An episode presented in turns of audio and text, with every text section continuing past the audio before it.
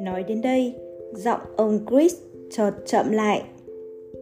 Hiển nhiên, khi từ trần, nếu vong linh mang tâm thức quyến luyến, tiếc nuối, buồn giàu, giận dữ thì rất có hại. Do đó, làm sao để cho vong linh có thể ra đi thanh thản, không buồn giàu, không luyến tiếc là rất quan trọng. Cách tốt nhất là đọc kinh cầu nguyện hay gửi những tư tưởng tốt lành cho người vừa ra đi để cho họ yên tâm, không quyến luyến. Khi rời bỏ xác thân, mọi giác quan đều ngừng hoạt động. Tất cả mọi thứ như vật chất, tiền bạc, tài sản, địa vị, danh vọng đều không thể mang theo được. Ngay những người thân yêu như gia đình, vợ con, bạn bè cũng không thể ở bên cạnh nữa. Thứ duy nhất hiện hữu chỉ có tâm thức và chính tình trạng của tâm thức trong giai đoạn đó sẽ quyết định kiếp sống tiếp theo, quyết định người ta đi đâu, về đâu, đến chỗ nào và học hỏi những gì. Dĩ nhiên, người có đời sống tinh thần lành mạnh thì khi chết thường sáng suốt.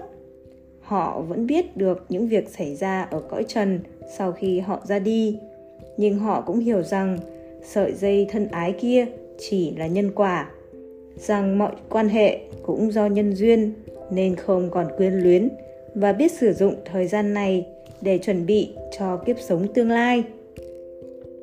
Nếu hiểu biết những điều này, chúng ta sẽ thấy việc khóc than, quyến luyến vào lúc đó không có ích lợi gì. Những điều người ta theo dệt, bày vẽ như phải mặc quần áo thế này phải tổ chức các đám tang to lớn, ăn uống linh đình, tiễn đưa người chết thế kia. Tất cả chỉ là quan niệm của những người thiếu hiểu biết. Tất cả mọi sự khóc than, buồn khổ chỉ làm hại cho người chết mà thôi. Khi vừa qua đời, vong linh sẽ trải qua trạng thái mê man, vô thức trong thời gian ngắn. Đó là lúc các giác quan vật chất bắt đầu tiêu vong còn các giác quan tinh thần được thúc động. Sau đó, họ sẽ thức tỉnh ở cõi bên kia và tâm thức bắt đầu hoạt động. Nếu tang quyến khóc lóc, kể lể, kêu than, có thể khiến vong linh khó chịu, bực bội hay lo lắng. Trong trạng thái đó, làm sao họ bình tĩnh, yên tâm để ra đi được? Tôi hỏi thêm, vậy vong linh sẽ ở cõi âm bao lâu? Trước khi chuyển kiếp. Ông chris từ tốn đáp, thời gian ở cõi âm không có tiêu chuẩn nhất định. Có vong linh ở đây rất lâu, nhưng cũng có vong linh chỉ ở một thời gian ngắn. Điều đó tùy vào các yếu tố như thói quen từ kiếp sống trước và từ sự thu xếp của luật nhân quả. Khi còn sống, con người có những thói quen gì thì khi chết, những thói quen đó sẽ ảnh hưởng lên tâm thức của họ.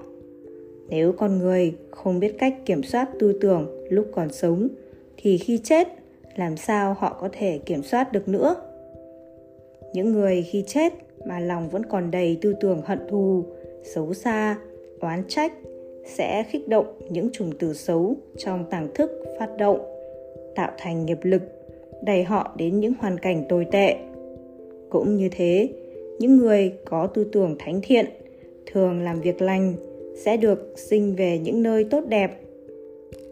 Không ai biết mình sẽ chết vào lúc nào, nên việc chuẩn bị một tâm thức thanh cao ngay trong cuộc sống hàng ngày là cần thiết để không phải đọa lạc vào những nơi tồi tệ, dễ vào, khó ra. Theo sự hiểu biết của tôi, đa số vong linh chỉ lưu lại cõi âm khoảng vài chục ngày rồi chuyển kiếp. Những vong linh có nhiều quyến luyến sẽ ở lại đây lâu hơn cho đến khi những ràng buộc tiêu tan rồi cũng chuyển kiếp. Những người có đời sống tâm linh tu luyện đến trình độ cao thường chuyển tâm thức để tái sinh làm người hay đi đến các cõi giới cao hơn ngay lúc vừa qua đời, nên không trải qua thời gian nào ở cõi âm. Những người quá mức hung ác tham lam, ích kỷ thì bị sức mạnh của nghiệp lực lôi kéo, nên chuyển kiếp thành súc sinh hay ma quỷ ngay lập tức, nên cũng không lưu lại cõi âm. Ông chris dừng lại như suy nghĩ, rồi tiếp tục.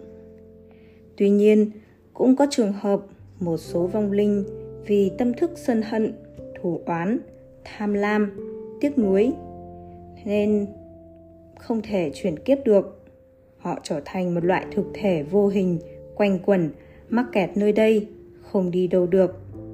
Thực thể này lang thang tại nơi chốn nào đó, quấy phá hay đôi khi làm hại con người. Bởi vì vong linh chỉ là năng lượng thanh nhẹ, không bị ràng buộc bởi vật chất, nên có thể làm những việc người khác thường như đi xuyên qua tường hay vật cứng dễ dàng. Vì cõi âm là cõi tư tưởng nên vong linh nghĩ đến đâu là có thể đến ngay đó, chứ không bị yếu tố không gian hay thời gian chi phối.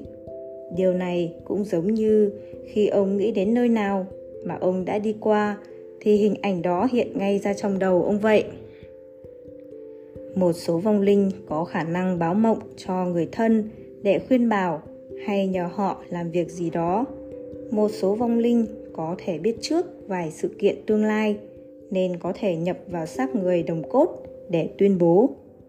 Tuy nhiên, không phải dự báo nào của vong linh cũng đúng, vì sự hiểu biết của họ rất giới hạn, đôi khi còn hay phóng đại sự thật. Nhiều người khi sống đã nói những chuyện không có thật, thì khi chết cũng hay nói khoác. Nhập vào xác người đồng cốt chỉ để khoe khoang địa vị họ đạt được, ví dụ đã trở thành thần thánh nào đó thật ra, con người khi sống thế nào thì khi qua thế giới bên kia cũng thế thôi, không thông minh, tài giỏi gì hơn. Tuy nhiên, ở cõi âm, họ có thể đọc được tư tưởng người khác hay nhìn thấy trước một số việc. Do đó, họ có thể trả lời vài câu hỏi. Nên nhiều người cho rằng các vong linh là linh thiêng hay có quyền năng nào đó. Theo sự hiểu biết của tôi phần lớn những câu trả lời của vong linh đều dựa vào tâm thức hay lòng mong cầu của người hỏi mà thôi. Do đó, những câu trả lời này có khi đúng và có khi sai. Dẫu sao, chúng ta cần phải tránh tiếp xúc với các vong linh vì có thể tiềm ẩn nhiều nguy hiểm hay làm chậm trễ việc siêu thoát của họ. Tôi hỏi thêm, nói vậy thì những nghi lễ cầu hồn cầu cơ đều không đúng, không đáng tin có phải không? Ông chris gật đầu, xác nhận. Có nhiều người muốn tiếp xúc với người đã khuất qua trung gian là người đồng cốt hay các nhà ngoại cảm. Thật ra, những cuộc tiếp xúc này nếu có thể xảy ra đều không có lợi cho người đã khuất, mà còn khiến họ thêm quyến luyến, cản trở sự siêu thoát của họ ông hãy nghĩ xem, một người sắp chuyển kiếp qua một cảnh giới khác mà cứ bị người thân níu kéo, kêu gọi, cản trở tiến trình tâm linh, thì tâm thức của họ sẽ thế nào? Ngoài ra, khi liên lạc với vong linh, đâu ai biết được đó là vong linh của người hay ma quỷ.